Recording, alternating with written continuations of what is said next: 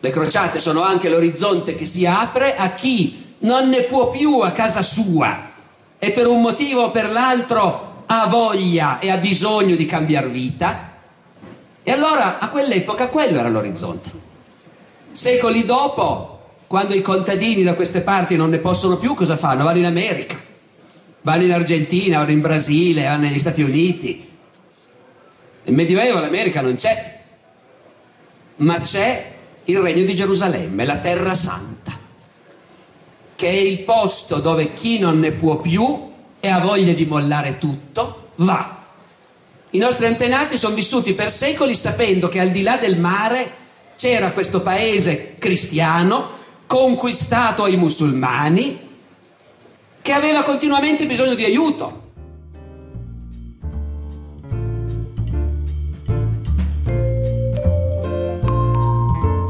Buongiorno, buonasera, bentornate e bentornati ad una nuova puntata del podcast del Sando Barbero. La storia come non l'avete mai sentita. La raccolta indipendente senza scopo di lucro delle lezioni a conferenza del professor Barbero. Oggi ascoltiamo una puntata Barbero Riserva. Il professor Barbero è ospite dell'associazione culturale Cultura Popolare di Trino Vercellese. Il professore ci racconta dei vercellesi e dei trinesi alle crociate. Buon ascolto!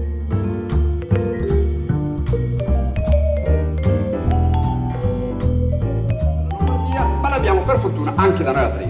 La cornice di Publio che c'è oggi dimostra che c'era attenzione a questa cosa, io gli lascio subito la parola e lo lascerò parlare di questo bel tema. I trinesi alle crociate, perché la cosa incredibile, che vorrei, e con questo chiudo, ricordare, è che noi non siamo soltanto testimoni di un passato nel quale piccoli episodi di vita medievale contraddistinguevano la zona di Trino e i suoi dintorni, ma grandi episodi che facevano la storia del mondo contraddistinsero questa regione. Addirittura lui lo nega un po' nel libro che ha scritto, però c'è Gianandrea Irico, lo storico trinese, che ricorda 25-30 nomi di crociati trinesi, lui lo nega un po' perché alcuni di questi recano il nome di colonne, quindi gli sembra difficile che a Trino potessero starci accanto ai montagnini anche i colonna, però c'è un ricordo storico di crociati che parteciparono a quelle vicende, in cui alcuni dei marchesi del Monferrato divennero vuoi re di Gerusalemme, vuoi imperatore di Bisanzio, vuoi re di Tessalonica, cioè dell'intera Grecia. Ecco, queste grandi storie parteciparono ai Trenesi, speriamo di ricostruirle anche a nostro beneficio per i prossimi anni e per i prossimi decenni. Grazie ancora.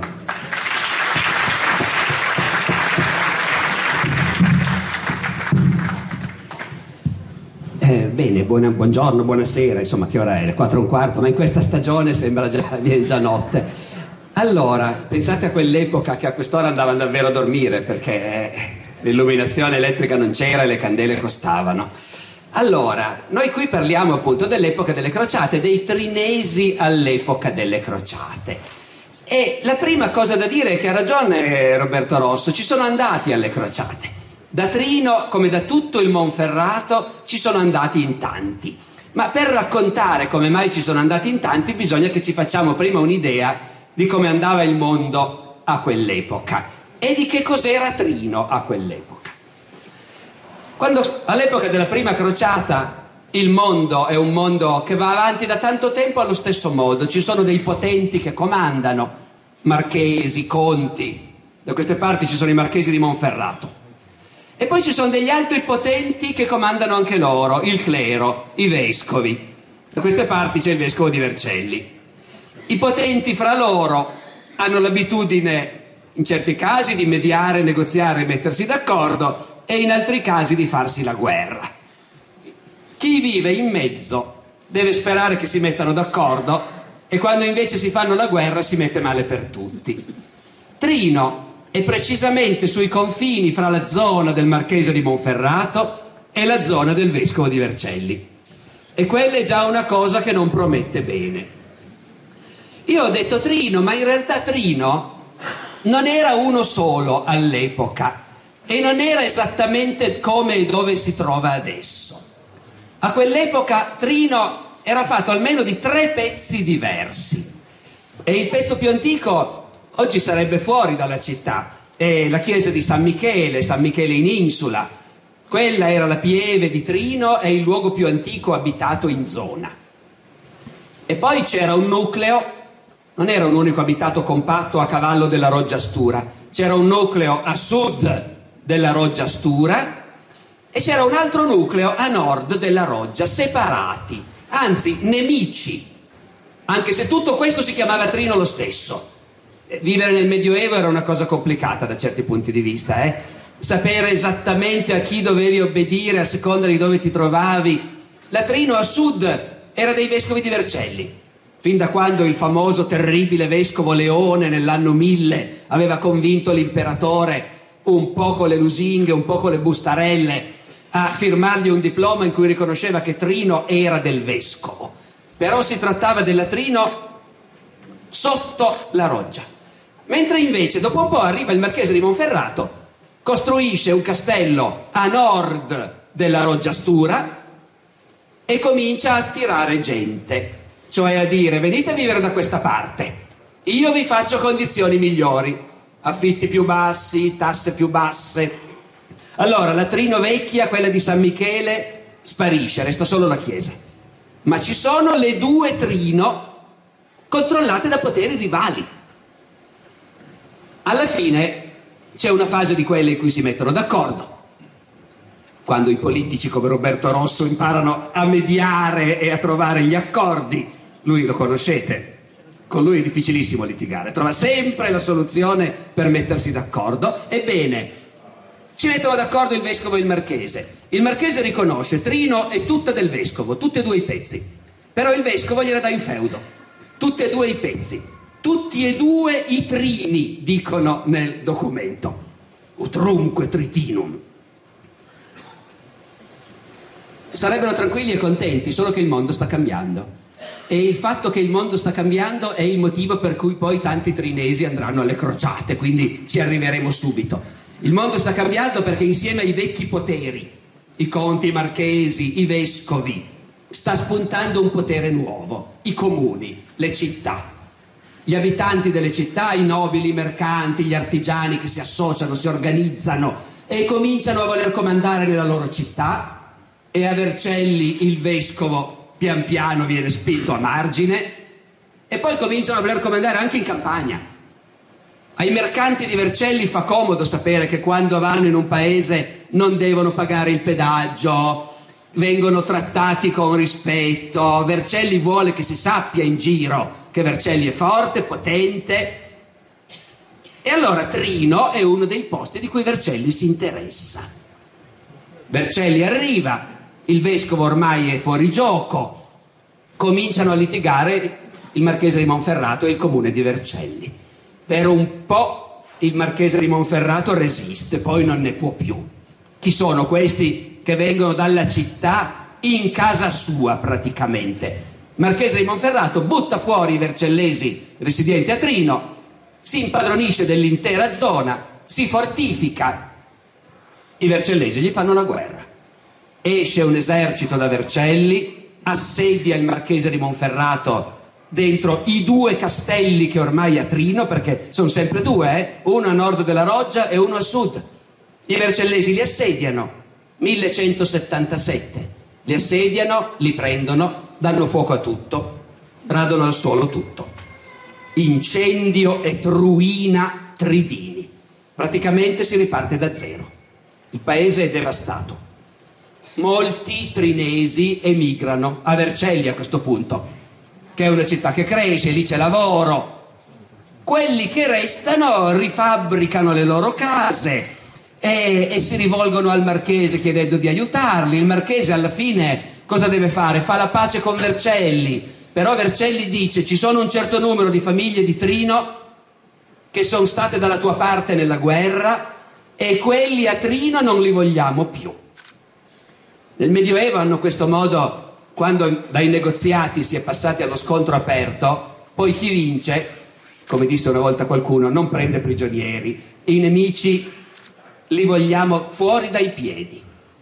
E quindi negli statuti della città di Trino si scrive un elenco di trinesi che in futuro non potranno mai più venire a vivere qui, se ne devono andare. E questi sono i primi che dovendosene andare hanno cominciato a guardarsi in giro per il mondo e pensare dov'è che uno poteva inventarsi un'altra vita. Ma non lo devono fare da soli. perché anche il capo, il marchese di Monferrato, ha deciso che le prospettive in quest'angolo di mondo che era così pacifico una volta non sono più tanto buone. Queste città sono diventate ingombranti, si espandono dappertutto. Certo, il marchese di Monferrato avrebbe un grande protettore, il suo, il suo sovrano, l'imperatore Federico Barbarossa. E qui mi richiamo ai ricordi di scuola che abbiamo in comune tutti. Anche Federico Barbarossa si è detto a queste città gli insegno io, li rimetto al loro posto questi comuni. E poi sappiamo tutti come è andato a finire, che hanno vinto i comuni. Queste cose avvengono negli stessi anni, eh? 1176, sconfitta del Barbarossa alla battaglia di Legnano, 1177 i vercellesi bruciano Trino, in spregio al marchese di Monferrato, alleato del Barbarossa. Si tiene tutto, in pratica, anche se il marchese riesce a fare un po' di pace, però il clima non è più quello di una volta. E allora, ed è qui che entrano in campo nel nostro discorso le crociate. Le crociate, voi lo sapete, sono state un fenomeno complesso, sono durate secoli. E è difficile sapere che idea farci, come giudicarle, perché per tanto tempo nella nostra società, in Europa, sono state considerate le più grandi, gloriose imprese mai compiute dai nostri antenati. Per secoli le crociate sono state considerate grandiose epopee cantate dai poeti, fino al Tasso, che in pieno Rinascimento scrive la Gerusalemme liberata, per esaltare i Goffredo di Buglione e gli altri capi crociati. Poi a un certo punto il clima è cambiato. Nel Settecento, al tempo degli illuministi, che misuravano tutto col criterio della ragione, e non delle passioni, degli entusiasmi, ma della ragione. Gli sembrava, si illudevano un po', che gli esseri umani dovrebbero vivere in base alla ragione, eh, all'interesse e non fare pazzie. E allora gli illuministi nel Settecento, quando guardano l'epoca delle crociate, si dicono c'è poco da fare. In quell'epoca erano proprio degli imbecilli.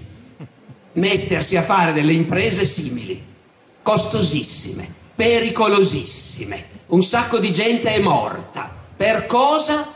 Per prendere Gerusalemme, che non serve a niente e un po' di deserto intorno. Poi, poi, come dire, si è capito che non si può giudicare i nostri antenati sulla base di come la pensiamo noi, bisogna capire cosa pensavano loro. E loro cosa pensavano? Da un lato pensavano che siccome erano tutti profondamente credenti e ci credevano al paradiso, all'inferno e ci credevano ai luoghi santi, e poter andare in pellegrinaggio a Gerusalemme e potersi dire, dai, io sto pestando la stessa sabbia che pestava Gesù prima di essere crocifisso. Ecco, questo a loro era una cosa che li prendeva, li emozionava immensamente. Ed era un mondo duro e per le tue emozioni e per le tue passioni, se dovevi rischiare la pelle lo facevi e se dovevi ammazzare lo facevi. Però, però le crociate non sono solo quello perché poi in realtà le crociate sono anche l'orizzonte che si apre a chi non ne può più a casa sua e per un motivo o per l'altro ha voglia e ha bisogno di cambiare vita. E allora a quell'epoca quello era l'orizzonte. Secoli dopo, quando i contadini da queste parti non ne possono più, cosa fanno? Vanno in America, vanno in Argentina, vanno in Brasile, vanno negli Stati Uniti. Nel Medioevo l'America non c'è, ma c'è il regno di Gerusalemme, la terra santa, che è il posto dove chi non ne può più e ha voglia di mollare tutto, va. I nostri antenati sono vissuti per secoli sapendo che al di là del mare c'era questo paese cristiano, conquistato ai musulmani, che aveva continuamente bisogno di aiuto. Le crociate sono quello, la prima è la conquista di Gerusalemme, e tutte le altre sono spedizioni per andare a dare una mano, perché naturalmente all'epoca se i cristiani pensano che Gerusalemme è una città santa e vale la pena di farsi ammazzare e di ammazzare gli altri per prenderla, E anche i musulmani, che sono identici, pensano che Gerusalemme è una città santa e che vale la pena di farsi ammazzare e di ammazzare per riprenderla.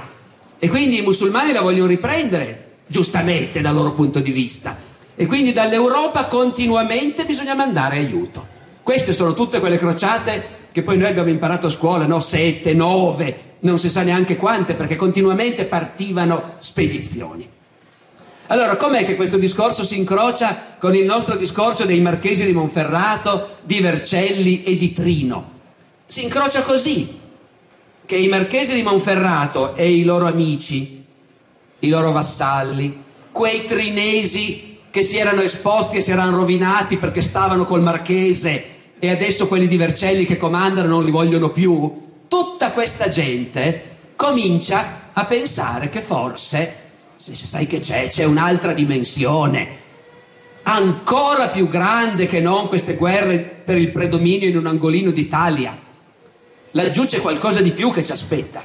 Voi pensate il punto di vista di un marchese, come il marchese Guglielmo il Vecchio, che è appunto marchese in questo periodo. Guglielmo il Vecchio è un grande vassallo dell'imperatore Barbarossa. Ha sposato una principessa tedesca, zia dell'imperatore Barbarossa ha quattro figli che avendo la mamma tedesca sono alti, biondi, ammiratissimi. E questi quattro figli che futuro hanno? Se ormai i marchesi di Monferrato non riescono neanche a difendere Trino dai Vercellesi e i Vercellesi arrivano in casa loro a comandare. Qui mi sa che non c'è più tanto futuro. Però se il marchese Guglielmo il Vecchio guarda al di là del mare, e lì sì che c'è un futuro. Provate a pensare, al di là del mare i crociati hanno costruito un regno, il regno di Gerusalemme. Il primo re è stato Goffredo di Buglione, che ci ricordiamo tutti. Poi è morto, ne hanno dovuto fare un altro. Viene eletto il re di Gerusalemme. Non è una dinastia ereditaria. Fra i grandi capi della crociata, quando il re muore, se ne elegge un altro. Poi il re che ha un figlio cerca di mettere d'accordo tutti, farsi garantire che quando sarà morto lui nomineranno suo figlio, ma non è detto, bisogna sempre vedere. E comunque nel momento in cui Guglielmo il Vecchio, dopo la battaglia di Legnano, dopo la distruzione di Trino, comincia a pensare che sarebbe meglio cercare fortuna per i suoi figli al di là del mare, a Gerusalemme la situazione è molto promettente per un giovane principe che voglia venire dall'Europa e far carriera lì. Perché il re di Gerusalemme è un ragazzino che è diventato re a 13 anni, al momento dell'incendio di Trino nel 77 a 16 anni, Baldovino IV, re di Gerusalemme, ed è lebbroso, è ammalato di lebbra. Di questa malattia devastante ma lenta, che viene avanti e ci mette anni prima di ammazzarti. Se ne sono accorti che era lebroso quando era ragazzino, piccolo ancora, quando era bambino. L'arcivescovo di Tiro che gli faceva scuola, a un certo punto l'ha pizzicato sul braccio e si è accorto che il bambino non sentiva niente. Questa insensibilità è uno dei primi sintomi della lebbra. Per cui lo guardano, non fanno, noi avremmo fatto gli esami, loro non possono fare gli esami, però i sintomi li riconoscono. Dopo un po' è evidente a tutti. Il principino ha la lebbra, poi muore suo padre e lui è re. E per qualche anno può tirare avanti. Come andrà a finire si sa, finirà paralizzato, cieco e morirà. Però intanto è re e per qualche anno regna. Nei primi anni è ancora capace di andare a cavallo, di combattere. E ce n'è bisogno perché alla testa dei musulmani adesso che cercano di riconquistare Gerusalemme c'è il Saladino, il più grande di tutti i capi musulmani delle crociate. Ma il giovane Baldovino IV, il re lebroso, all'inizio tiene testa. Però la lebbra è contagiosa. Loro credevano che fosse contagiosissima, infatti questo, questo re ovviamente, eh, capite, non si può quasi toccarlo, in realtà noi sappiamo che è contagiosa, ma non immediatamente, ci vuole un contatto molto stretto per contagiarsi con la lebbra. Ma quello che è chiaro a tutti è che Baldovino IV non potrà mai sposarsi, non avrà mai dei figli, non avrà mai un erede. E per mettere d'accordo i baroni che cominceranno subito a litigare per sapere chi sarà re al suo posto quando morirà, allora si immaginano a corte una soluzione. Il re lebroso ha una sorella, ha una sorella che si chiama Sibilla. E allora si dice, beh, facciamo venire un principe dall'Europa, così i baroni del posto non possono litigare fra loro, si prendono da fuori, al di sopra delle parti. Facciamo venire un principe dall'Europa che verrà con dei cavalieri, con dei fondi. Noi abbiamo sempre bisogno di aiuto, quindi è bene far venire qualcuno. Facciamo venire un principe dall'Europa che sposi Sibilla, la sorella del re lebroso, e che quando lui sarà morto, chi lo sa, fra due anni, fra cinque anni, diventi re di Gerusalemme. A questo punto il marchese Guglielmo il Vecchio di Monferrato fa notare che lui ha appunto quattro figli, alti, belli e biondi. E il maggiorenne, che si chiama Guglielmo come lui, chiamato Guglielmo Lunga Spada, è pronto a partire per andare a usare questa sua lunga spada in difesa del regno di Gerusalemme. Perciò la prima spedizione che parte dal Monferrato, qui siamo ancora l'anno prima dell'incendio di Trino, quindi chissà, magari dei trinesi non ci sono andati, ma altri sì, dal Monferrato, dal Vercellese, dal Piemonte. Ci devono essere andati in tanti perché Guglielmo Lungaspada parte per Gerusalemme per sposare la sorella del re lebbroso e col patto che poi sarà lui il re.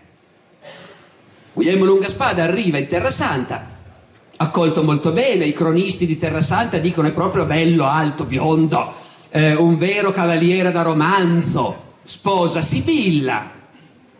E, e dicono i cronisti dell'epoca, è anche uno, come dire, gagliardo, mangia molto, beve molto, Certo che in quel clima del Medio Oriente non sempre fa bene per i giovani europei appena arrivati mangiare molto e bere molto. È un grosso problema acclimatarsi.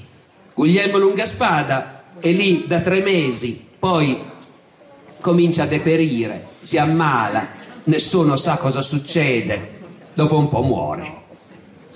E questo è il primo dei quattro figli del marchese Guglielmo il Vecchio, partito dal Vercellese, dal Monferrato per andare a cercare fortuna oltremare. Muore. Certo, i baroni di Terra Santa si saranno guardati in faccia dicendosi ma non è che l'hai fatto avvelenare tu, eh, io, tu semmai. Non si è mai saputo. Certo è che mangiava molto e beveva molto e nel clima del Medio Oriente non era la cosa ideale probabilmente. Però però Sibilla aspetta un bambino. Guglielmo di Monferrato ha fatto in tempo a metterla incinta la moglie. E allora è già qualcosa. Il giovane re lebroso è ancora in grado di stare a cavallo per un po'. Nel frattempo alleveremo questo bambino. Però il marchese Guglielmo il Vecchio ha altri tre figli. E anche per gli altri tre figli vorrebbe trovare una sistemazione e guarda oltremare e spostando un po' lo sguardo, non troppo più in là di Gerusalemme, c'è un altro posto sfolgorante, scintillante, che attira l'attenzione e i sogni dei nostri antenati. Ed è Costantinopoli, la capitale dell'impero bizantino, la città d'oro, la più grande e la più ricca città del mondo una città immensa per l'epoca, mezzo milione di abitanti in un'epoca in cui Roma ne aveva 50.000 e Milano più o meno lo stesso. Una città immensa, ricchissima, capitale di un impero cristiano. Certo, sono cristiani d'Oriente, parlano greco, con i nostri non vanno tanto d'accordo. Sono secoli che i nostri il greco non lo capiscono più e quegli altri non capiscono il latino e gli uni e gli altri sospettano che i fratelli cristiani dall'altra parte non sono mica cristiani proprio a posto a posto, ecco. C'è molta diffidenza, però sono sempre cristiani. E in realtà l'impero bizantino è un mondo, da un lato è un mondo a parte. Voi pensate, un mondo dove quando da noi ci sono appunto la cavalleria, i castelli, i comuni, i romanzi medievali, e loro continuano a leggere i tragici greci, Omero, la letteratura greca classica, mo- l'antichità ancora viva in un certo senso. ed è un impero centralista, burocratico, governato da una formidabile burocrazia annidata in questa immensa metropoli. La burocrazia controlla tutto nell'impero bizantino, anche il commercio che è tutto statale. Eh, e però dall'impero bizantino stanno cominciando a accorgersi che gli occidentali, gli europei, i nostri antenati, da un po' di tempo hanno una marcia in più. I loro mercanti, i nostri cioè, i veneziani, i genovesi, eh, hanno una marcia in più rispetto al commercio statale dell'impero bizantino. I nostri cavalieri, anche quando non sono biondi e belli come i marchesi di Monferrato, però sanno fare la guerra con una professionalità che nel mondo bizantino non c'è. Vi sto dicendo questo perché la classe dirigente dell'impero greco, dell'impero bizantino, da un po' di tempo si sta dicendo dovremmo imparare dagli occidentali, che hanno appena conquistato Gerusalemme, una prova migliore di quelle del fatto che son, il futuro sono loro, sono più moderni gli occidentali. E gli imperatori bizantini si dicono dovremmo imparare. E per imparare niente di meglio che trovare qualche giovane e brillante principe occidentale che venga a sposare una delle nostre principesse. Come vedete siamo sempre lì, eh? la principessa da sposare, come nei romanzi. Eh, in realtà non erano particolarmente romanzesche le circostanze, era politica, cinica e brutale, però, però la principessa da sposare c'è. L'imperatore di Bisanzio, Manuele Comneno, ha due figli, uno è un maschio, ma è un ragazzino, bambino anzi, si chiama Alessio. E l'altra è una, che è la primogenita, è una femmina, si chiama Maria. Il trono va ai maschi, ma Alessio è un bambino, Manuele Comneno è vecchio, ha paura di morire presto. Lascerà questa figlia Maria da sola a preoccuparsi del fratellino? Non va bene, ci vuole un uomo, ci vuole un uomo al suo fianco.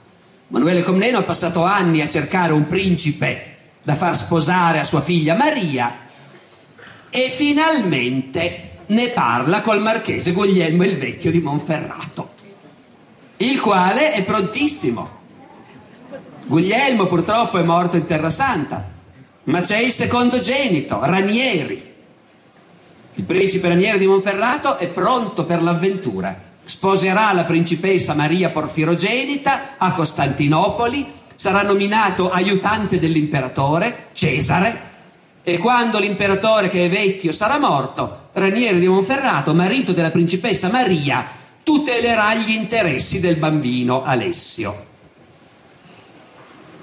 Questo al vecchio imperatore bizantino non l'avranno detto, ma in qualche castello dei Monferrato, mentre discutevano della cosa, si saranno detti. Poi si sa, i bambini non è detto che arrivino all'età adulta, ci sono tanti pericoli. Chi lo sa cosa può succedere? Intanto cominciamo a sposare la principessa.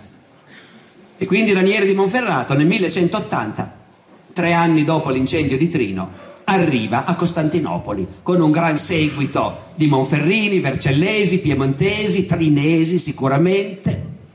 Arriva e sposa la principessa Maria. Lui ha 17 anni e lei ne ha 30. Ma non importa, non è mica un matrimonio d'amore, l'avete capito. È un'altra cosa, è la politica. Il vecchio imperatore Emanuele Comneno aveva visto giusto, non stava bene, muore subito dopo questo matrimonio. Quindi diventa imperatore il bambino, Alessio, che ha 11 anni, sostenuto da Ranieri di Monferrato e da sua moglie Maria. E però, e però naturalmente pensate che non ci sia nessun altro che aspira al potere.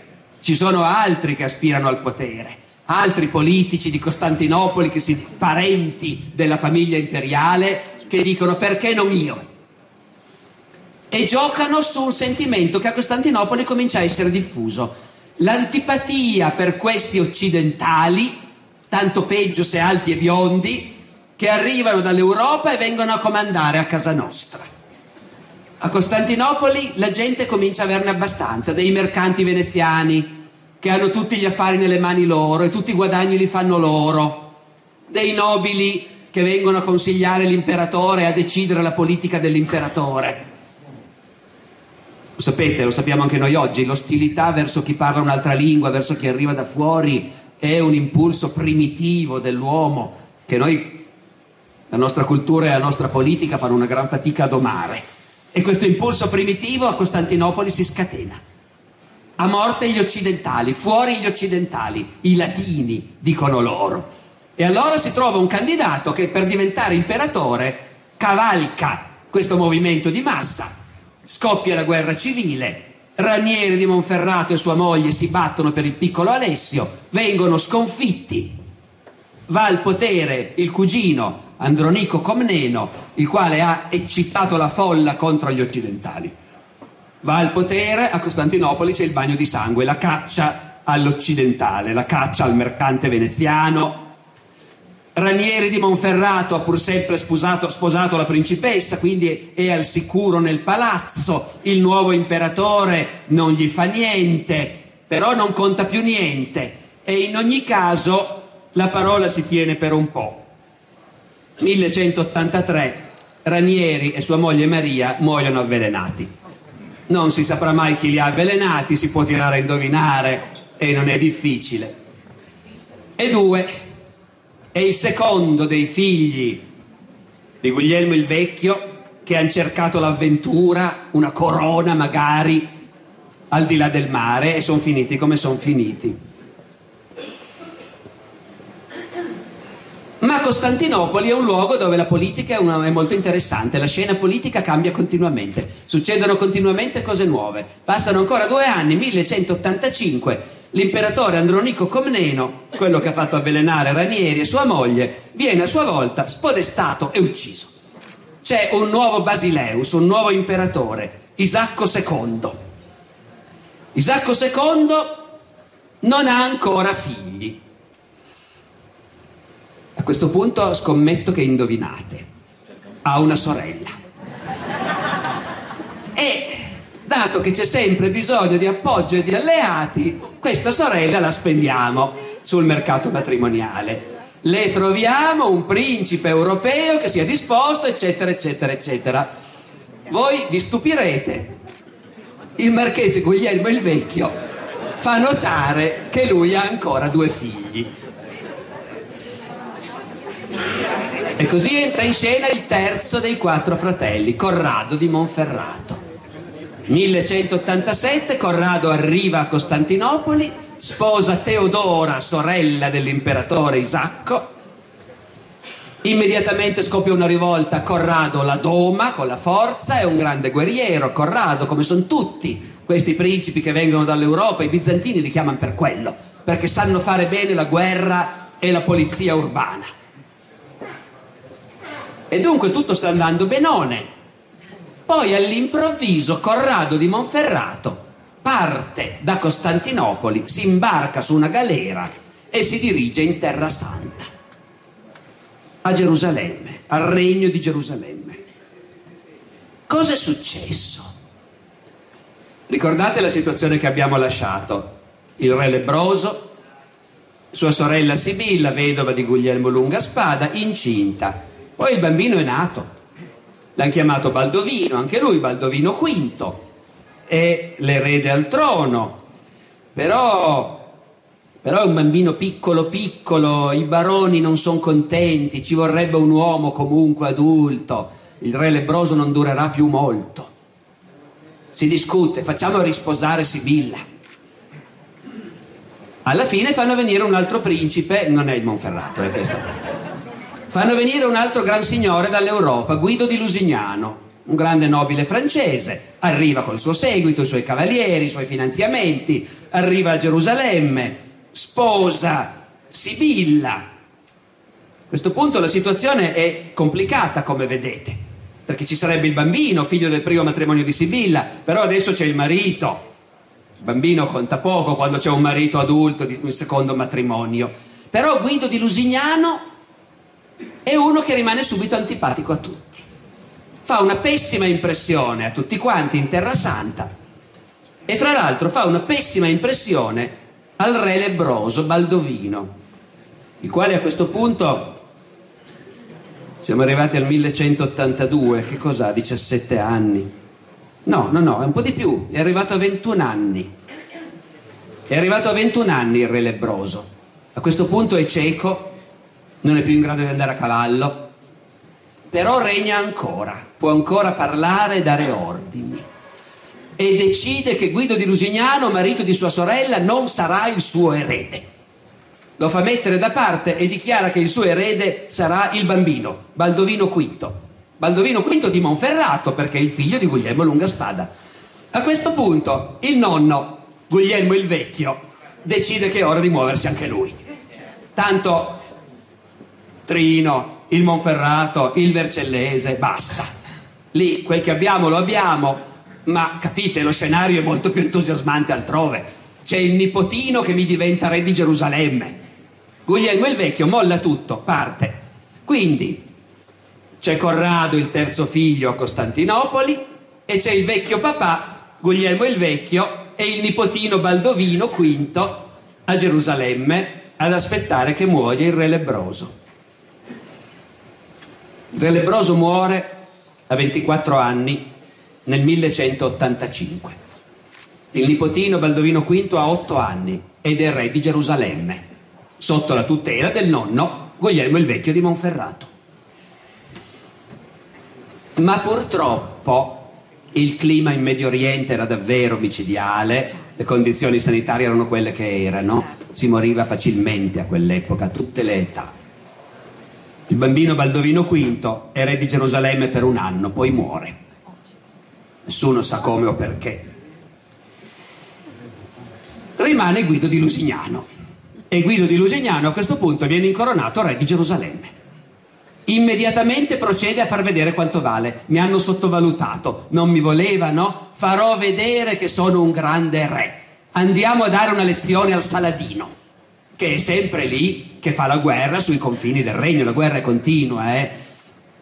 Guido di Lusignano decide di farla finita. Raduna tutto l'esercito, tutti i cavalieri del regno, tutti quelli venuti dall'Occidente con lui, i cavalieri templari, i cavalieri dell'ospedale, tutti gli ordini militari, con tutte le forze armate del regno si mette in marcia nel deserto alla ricerca dell'esercito del Saladino che è stato segnalato sui confini. L'esercito marcia tutto il giorno nel deserto, a un certo punto finiscono l'acqua, ma un po' più avanti c'è il lago di Tiberiade, il lago dove Gesù camminò sulle acque. Non manca molto per raggiungerlo, quindi nessun problema. Ancora mezza giornata di marcia, si rimettono in marcia quando arrivano in vista del lago, davanti al lago c'è l'esercito di Saladino. L'esercito crociato, sono due giorni che marcia nel deserto senza acqua, discutono se attaccare o no, decidono che non è il caso di attaccare, si trincerano su una collina che c'è lì, si chiamano i corni di Hattin, si trincerano lì senza sapere bene cosa fare. Il problema è che Guido di Lusignano è un imbecille. Guido di Lusignano è realmente un incapace di dimensioni incredibili, è arrivato lì e non sa più cosa fare. Si fermano, il Saladino viene avanti, li circonda con tutta tranquillità. Quando sono quasi morti di sete li attacca e li sbaraglia. L'intero esercito crociato viene catturato dal Saladino, col suo re in testa. Saladino fa qualche vendetta, c'era qualche capo dei crociati che gli stava molto antipatico al Saladino perché non rispettava i patti, uccideva i prigionieri, ecco, quelli lì vengono decapitati. I cavalieri templari, che anche loro al Saladino stanno antipatici, vengono decapitati, tutti quelli catturati. Tutti gli altri vengono tenuti in onorevole prigionia, essendo re, principi e signori, trattati bene in attesa di vedere cosa succede. Intanto il Saladino invade il regno di Gerusalemme. Non c'è più un esercito in grado di difenderlo. Saladino riprende anche la città santa, Gerusalemme. Quasi tutto il regno ricade in mano ai musulmani. In quel preciso momento arriva Corrado di Monferrato, partito, non sappiamo perché, non sappiamo se era informato o no, forse no in realtà, degli ultimi sviluppi no, perché la storia è questa, Corrado sulla sua galera arriva in un porto, non so più quale, del regno, e entrando in porto cominciano a guardare, dice, ma i doganieri non sono mica i nostri. Cioè, guarda che sono i turchi, eh? sono, sono gli arabi, sono i musulmani, è il nemico. Possibile, possibile? Eh sì. La città è caduta in mano al nemico. Loro non sanno niente, notizie non ne hanno avute. Allora succede questa cosa surreale che di nuovo ci fa capire che mondo strano era quello. Corrado di Monferrato è un principe cristiano che viene a dare una mano nelle crociate, armato con i suoi cavalieri e tutto quanto. Se sbarcasse lo fanno subito prigioniero. Ma lui si ferma al molo, l'armatura non se l'è messa, e quando arrivano i doganieri turchi a chiedergli, loro dicono siamo dei mercanti, che sono dei cristiani che vengono dall'Europa, è evidente. Ma basta dire siamo dei mercanti. Perché i mercanti chi li tocca? Sono gente utile i mercanti, portano merce. Quelli non li tocca nessuno, le guerre si fanno fra nobili cavalieri e poi i poveracci ci lasciano la pelle magari, ma i mercanti viaggiano avanti e indietro fra il mondo cristiano e il mondo musulmano, fanno comodo a tutti, non c'è nessun problema, dicono i doganieri. Quando scaricate, dice scarichiamo domattina, adesso magari dormiamo. Benissimo. Durante la notte la galera riparte, se la svignano, e costeggiano finché non trovano una città che è ancora in mano ai cristiani. L'ultima, Tiro, antica città fenicia. Tiro è ancora in mano ai cristiani e Corrado di Monferrato arriva lì accolto trionfalmente. Il Saladino è fuori che assedia la città, arriva questo via mare con i suoi cavalieri, entusiasmo generale. Corrado di Monferrato si assume la difesa di Tiro e il Saladino non ce la fa a prenderla. Corrado la guerra la sa fare. Il Saladino le prova tutte. Fra i prigionieri che ha fatto alla battaglia di Hattin eh, c'è anche, naturalmente, il marchese Guglielmo il Vecchio, il papà di Corrado. Allora Saladino porta il marchese Guglielmo il Vecchio sotto le mura di Tiro, chiama Corrado, Corrado si affaccia sulle mura e Saladino gli dice, vedi, ho tuo padre prigioniero, se non cedi la città e non ti arrendi, potrebbe capitargli qualcosa di brutto. E Corrado dà una risposta che è rimasta famosa, che sarà stata ripetuta in tutti i mercati dell'Occidente, io immagino in particolare al mercato di Trino, quando è arrivato il primo, sai cosa ha detto? Corrado ha detto, mio padre ha già vissuto abbastanza. Eh, dopodiché il Saladino, che è un gran signore, libera il marchese Guglielmo il Vecchio, perché tanto è inutile discutere con questi fanatici, ecco e abbandona l'assedio di Tiro. Corrado di Monferrato ha difeso Tiro, poi per fortuna dei crociati arriva la terza crociata, Riccardo Cuor di Leone, il re di Francia. Si fa una bella guerra contro il Saladino che finisce in un pareggio. I cristiani riprendono un pezzo del regno. E il Saladino è un po' in difficoltà, poi però ha un colpo di genio. Tra i prigionieri che ha fatto alla battaglia di Hattin c'è anche il re Guido di Lusignano il colpevole di tutto. Saladino libera Guido di Lusignano, il quale immediatamente arriva e vuole cominciare a comandare lui, perché è lui il re.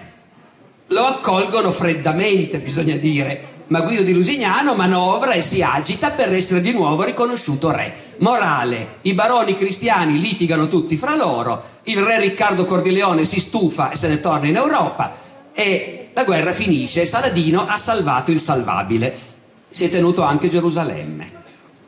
Però il regno, anche senza Gerusalemme, è stato ricostituito e siccome Guido di Lusignano, dopo un po', non lo sopporta più nessuno, i baroni decidono di eleggere un altro re ed eleggono Corrado. Corrado di Monferrato è eletto re di Gerusalemme. Il giorno dopo, per la strada, viene aggredito da degli assassini e accoltellato e ucciso, prima di essere incoronato re. 1192. Ora, c'è ancora un quarto fratello, come sapete, Bonifacio.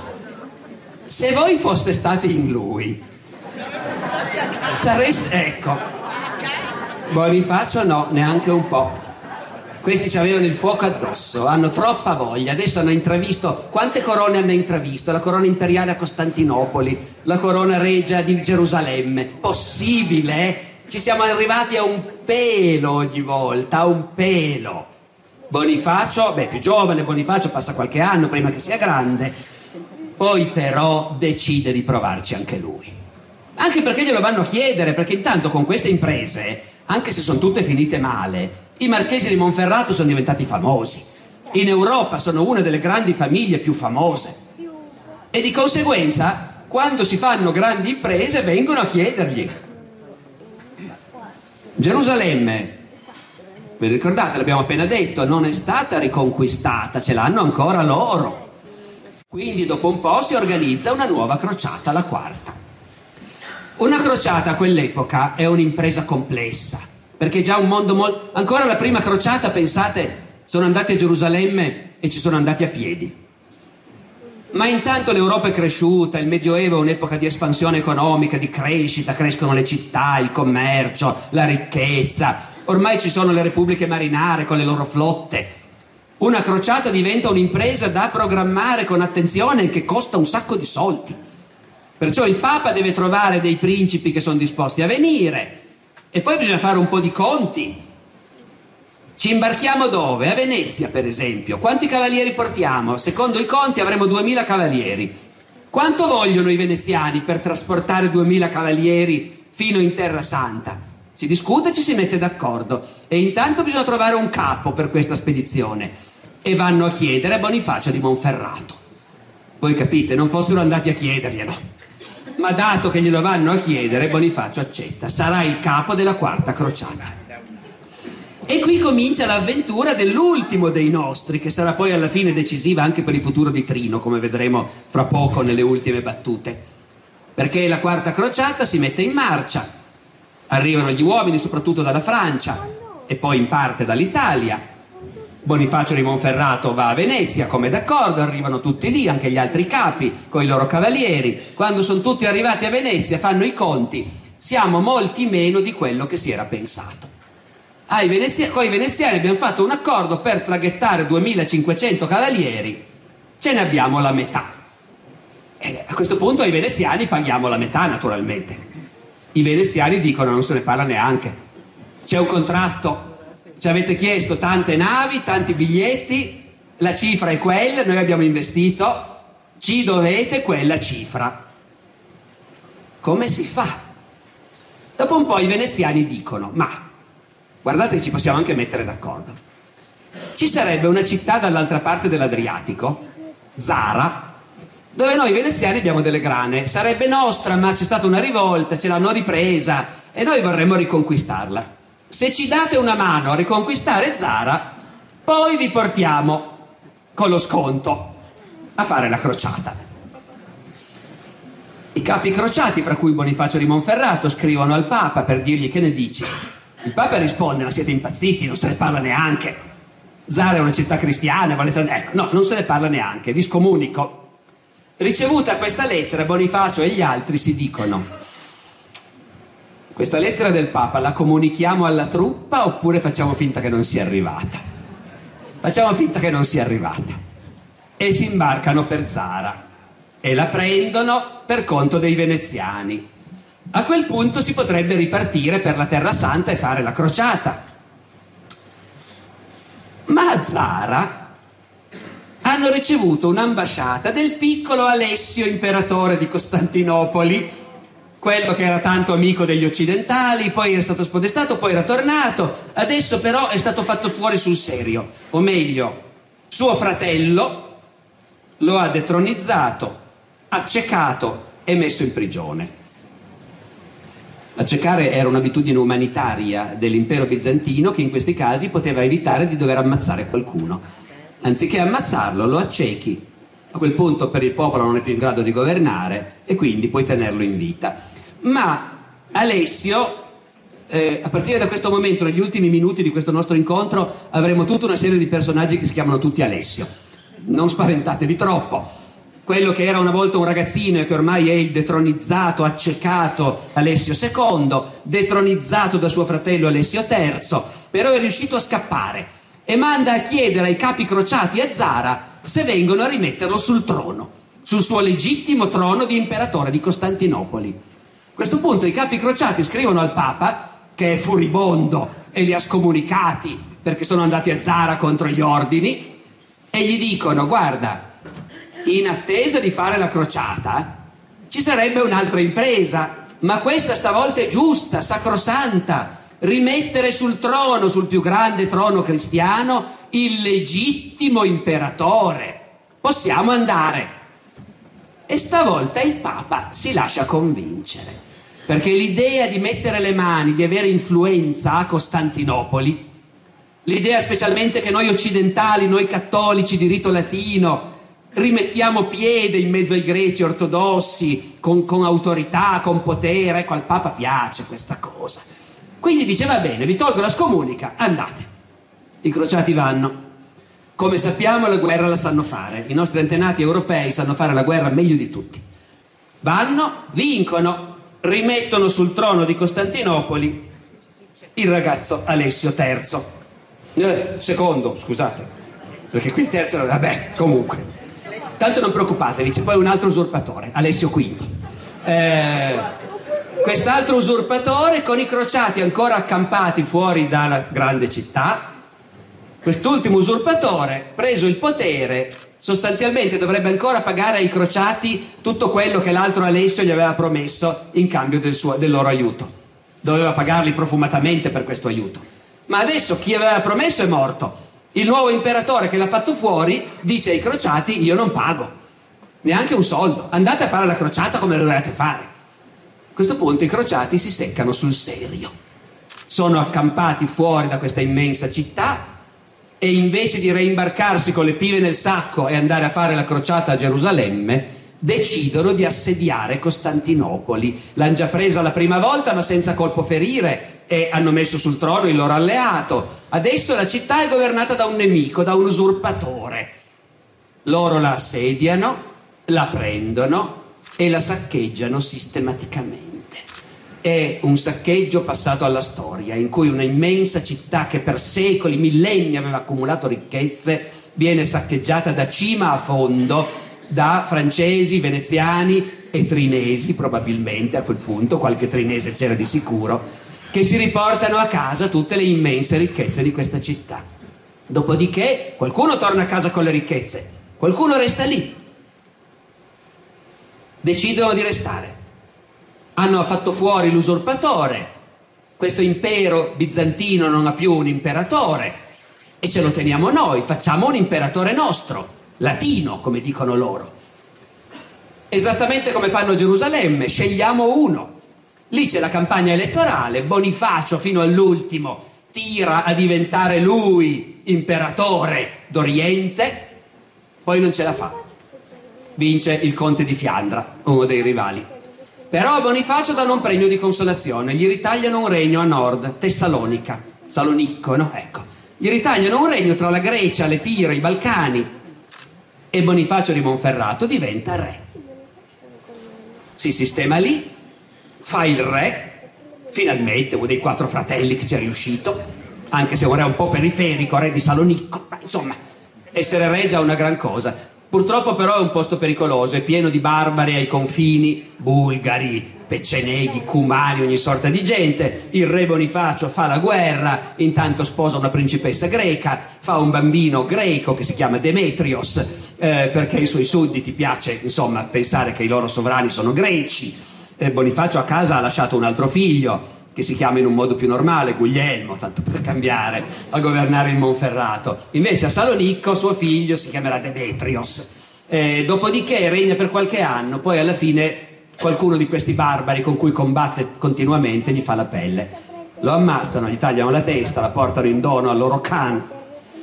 E il regno di Tessalonica sopravvive ancora per un po', eh, per qualche tempo, qualche anno Demetrios lo governa prima che poi i greci si riconquistino tutto, buttando fuori gli invasori europei. Ma intanto in Monferrato c'è il figlio di Bonifacio. Fra tutti i quattro fratelli è l'unico erede rimasto, Guglielmo V. E qui non, non, posso più fare lo scherzo di dirvi se voi foste lui cosa fareste, perché lui fa la stessa cosa che fareste voi cioè non si muove più dal Monferrato. Con gran rabbia di molti, perché si sono abituati tutti all'idea che i marchesi di Monferrato guidano le grandi spedizioni, le crociate. I poeti sono furibondi, i trovatori provenzali che cantano i grandi sovrani generosi che fanno le grandi imprese e regalano tanto ai loro fedeli, per cui Guglielmo V è impopolare al massimo. Trovatore Peire Vidal scrive una canzone contro di lui dicendogli in sostanza, prima ve lo leggo in provenzale, poi traduciamo, gli dice in sostanza che il marchese Guglielmo V mas ama dos buous e una raire a Monferrat, cagliurs estre imperaire. Ama di più due buoi e un aratro in Monferrato che altrove essere imperatore. Cioè sostanzialmente Guglielmo V ha deciso che lui la fine di suo padre e dei suoi zii non la vuole fare. Se ne resta in Monferrato, dove però, dove però c'è una grana ancora da risolvere. Di chi è Trino a questo punto? Perché Trino era contesa da sempre fra Vercelli e Monferrato e Bonifacio di Monferrato, quello della quarta crociata, al momento di partire, voi capite com'è la situazione, tu stai partendo alla guida di una grande spedizione, non lo dici, ma sotto sotto pensi, se va bene non torno più a casa, diventerò re o imperatore da qualche altra parte, ma ci vogliono un sacco di soldi. Di conseguenza il momento in cui parti è il momento in cui cerchi di farti dare dei soldi. E prima di partire Bonifacio di Monferrato ha venduto al comune di Vercelli tutto ciò che possiede nel luogo di Trino. In altre parole, il marchese ha rinunciato a qualunque pretesa, a qualunque possedimento a Trino. Questo Bonifacio. Poi però Bonifacio se ne va a fare il re a Tessalonica, poi muore, suo figlio Guglielmo V, dato che preferisce stare nel Monferrato piuttosto che diventare imperatore altrove, però vorrebbe mettere le cose a posto e dice mio padre non aveva diritto di vendere Trino, è un possedimento ereditario della famiglia. Inoltre, in questi casi si sa che c'è una regola, se uno ridà i soldi, bisogna ridargli quello che aveva venduto. Perciò fa causa al comune di Vercelli, va dal Papa e gli chiede di annullare la vendita di Trino.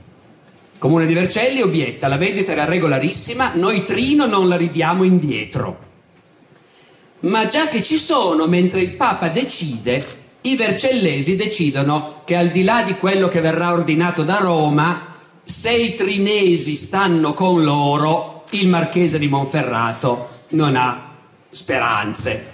Perciò bisogna fare in modo che i trinesi dicano, dopo tanti anni, basta, non stiamo più col marchese di Monferrato, ci va bene Vercelli. Qual è il problema? Che il dominio di una città sulle campagne non era amato di solito dagli abitanti delle campagne, dai rustici, come dicevano loro, perché la città fa pagare le tasse ai contadini e gli, li obbliga a, a, fare dei lavori quando c'è da intrattenere il castello, la strada, li obbliga a fare la guerra e però non hanno i diritti che hanno i cittadini. In sostanza un comune cittadino è governato dagli abitanti della città e fa pagare le tasse agli abitanti della campagna. Ma c'è un modo per ottenere invece il favore degli abitanti di Trino e i vercellesi lo fanno.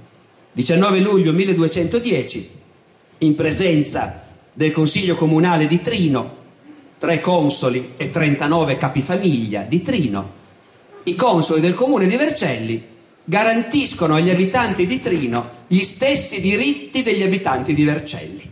In altre parole, smettono di essere contadini sfruttati giuridicamente diventano cittadini.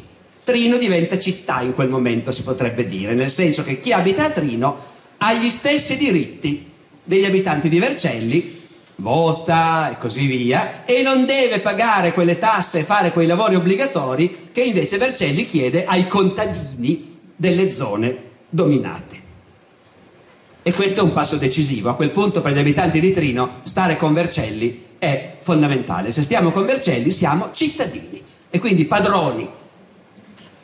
Ultima cosa, in attesa che il Papa decida, nel Medioevo, come dire, sono molto disinvolti. Il Papa sta decidendo su questa Trino, che come sappiamo in realtà sono due Trino, un borgo vecchio a sud della Roggia, un borgo nuovo a nord della Roggia, ma e se noi gliela spostassimo Trino? eh, e la rifacciamo diversa da prima, in modo che le vecchie regole non valgono più. Facciamolo.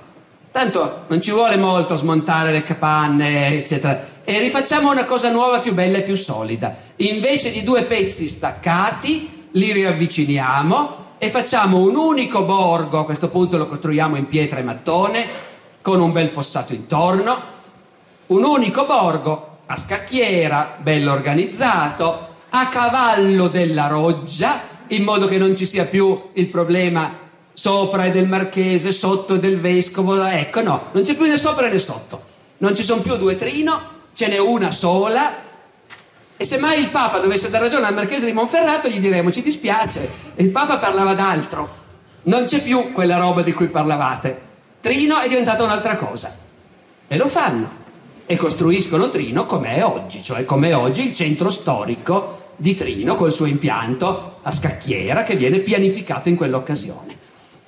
Dopodiché il Papa in realtà poi dà ragione ai Vercellesi, eh, che avranno anche pagato delle buone bustarelle alla curia romana e di conseguenza, fine, a partire da quel momento Trino diventa non più un possedimento di Vercelli, capite? È come se fosse un quartiere di Vercelli staccato dalla città e impiantato in campagna con tutti i diritti dei cittadini. E, ed è da allora penso che insomma Trino rispetto ai paesini dei dintorni eh, ha un'altra stazza e un'altra, anche un'altra identità, direi, fondamentalmente. Quanto a quelli che erano andati alle crociate, di loro perdiamo le tracce, ma a Trino non se li dimenticano. Eh, come diceva Roberto all'inizio, gli eruditi vercellesi e trinesi dell'età moderna vanno a caccia di notizie, elencano nomi, qualche volta appunto magari li inventano, ma insomma L'importante è che questa memoria diventa una memoria costitutiva di, di una città che appunto in quell'epoca è rimasta appesa fra destini mirabolanti chissà dove in Oriente e un progresso molto più concreto e più solido, anche se meno romanzesco, diciamo, qui sul posto. Grazie. Grazie per aver ascoltato anche questa puntata del podcast Alessandro Barbero. Il link al video originale è nella descrizione dell'episodio. Questa settimana devo anche ringraziare Leonardo II che ci ha gentilmente offerto la stupenda illustrazione che mostra un barbero accrociato. Il link al suo profilo Instagram è nella descrizione dell'episodio. Come quasi ogni settimana, anche questo mercoledì ci sarà l'immancabile palco. Dalle 21 per un'ora o due facciamo quattro chiacchiere sulla community Discord, su questa puntata, sulla storia e su un po' tutto quanto. Per partecipare al palco è sufficiente collegarsi alla community all'indirizzo barberopodcast.it slash discord. Il link è in descrizione. La musica è come sempre il Street Shuffle di Kevin MacLeod in Compitech.com pubblicato con licenza Creative Commons CC BY 4.0. Ci sentiamo la settimana prossima con una nuova puntata del podcast del Sandro Barbero. Ciao!